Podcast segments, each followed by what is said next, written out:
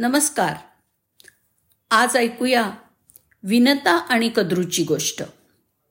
फार प्राचीन काळची कथा आहे. कश्यप ऋषींच्या दोन भार्या होत्या विनता आणि कद्रू. दोघी बहिणी एकमेकींच्या सवती होत्या. एकमेकीत त्यांची सतत स्पर्धा चालत असे. कश्यप ऋषींनी वनामध्ये जाण्याचा निर्णय घेतल्यावर त्यांनी त्या दोघींना एक एक वर मागायला सांगितलं. दोघींनाही आनंद झाला. धाकटी कद्रू म्हणाली मला एक सहस्त्र बलवान नाग पुत्र म्हणून हवेत. तर विनता म्हणाली मला एक एक हजार नागांचं बळ असलेले दोन पुत्र हवेत. कश्यप ऋषी तथास्तू म्हणून निघून गेले.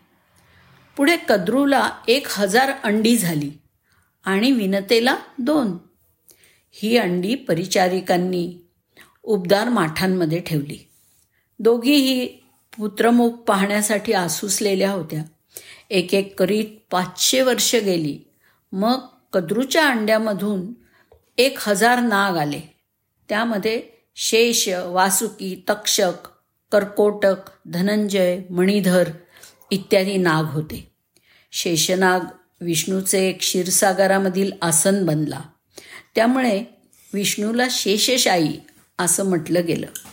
वासुकी नागाला शंकरांनी गळ्यात धारण केलं होतं. तक्षक नागानी अर्जुनाचा नातू परीक्षिताला दंश करून मारलं. त्यामुळे परीक्षित पुत्र जनमेजयानी सर्पसत्र केलं होतं. कद्रू आपल्या मुलांना खेळवण्यात त्यांचे लाड करण्यात मग्न होती.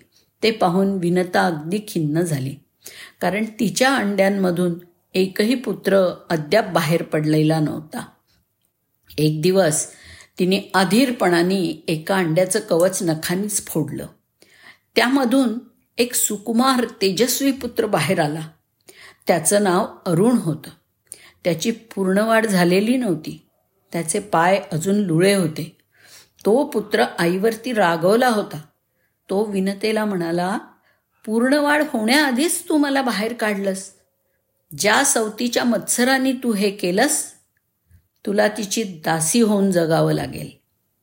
आपल्या कृतीने पश्चाताप पावलेल्या विनतेनी अरुणची क्षमा मागितली. मग अरुण म्हणाला तू दुसऱ्या पुत्राला घाई करून अंड्यातनं बाहेर काढलं नाहीस तर तो तुला दास्यातनं मुक्त करेल. इतकं बोलून अरुण आकाशमार्गाने निघून गेला. पुढे तो सूर्याचा सारथी झाला. पुढे एक दिवस कद्रूनी विनताला विचारलं समुद्रमंथनातून आलेल्या उच्चैश्रवा घोड्याचा रंग कोणता आहे? चटकन सांग बघू.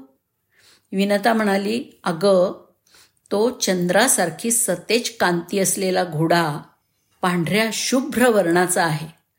त्यावर कद्रू म्हणाली छे छे त्याचा रंग पांढरा असला तरी शेपूट काळी आहे. दोघींमध्ये ह्यावरती पैज लागली. जी हरेल ती दुसरीची दासी होणार. असं ठरलं. कद्रुनी घरी गेल्यावर आपल्या नाग मुलांना बोलवलं आणि त्यांना म्हणाली तुम्ही सगळेजण केसासारखे बारीक रूप धारण करून उद्या सकाळी उच्चैश्रवा घोड्याच्या शेपटीला जाऊन चिकटून बसा. म्हणजे त्याची शेपूट काळी आहे असं भासेल. तसं केलं तर मी विनताची दासी होण्याचा धोका टळेल. तिची मुलं म्हणाली माते तू आम्हाला खोटं कर्म करायला का सांगतेस? आम्ही असं वागणार नाही.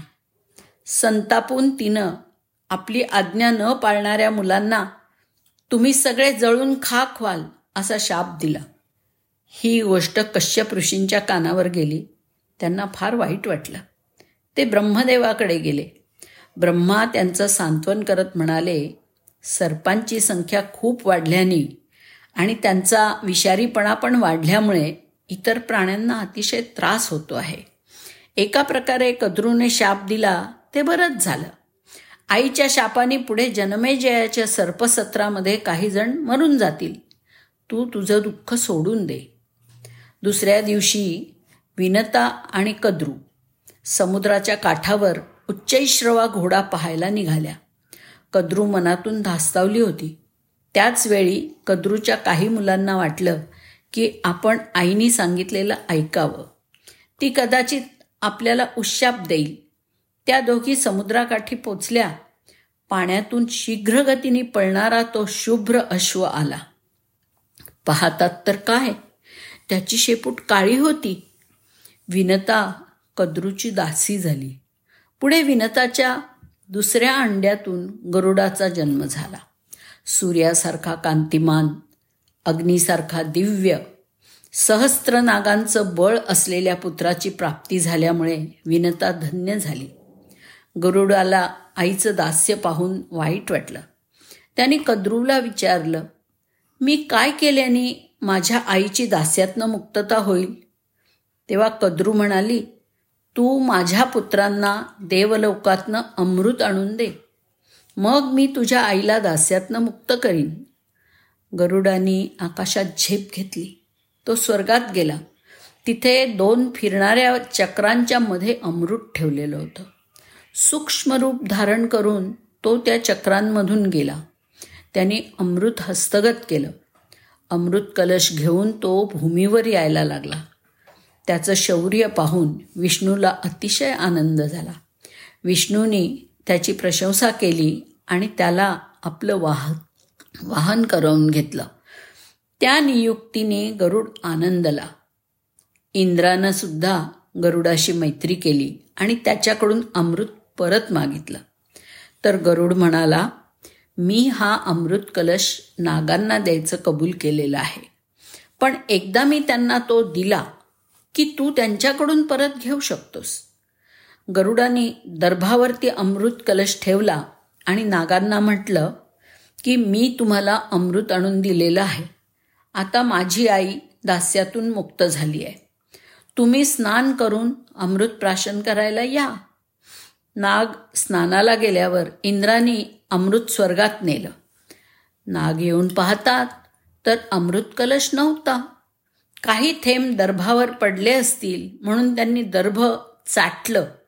त्यामुळे त्यांच्या जिभा चिरल्या गेल्या आणि ते द्विजिव्हा झाले.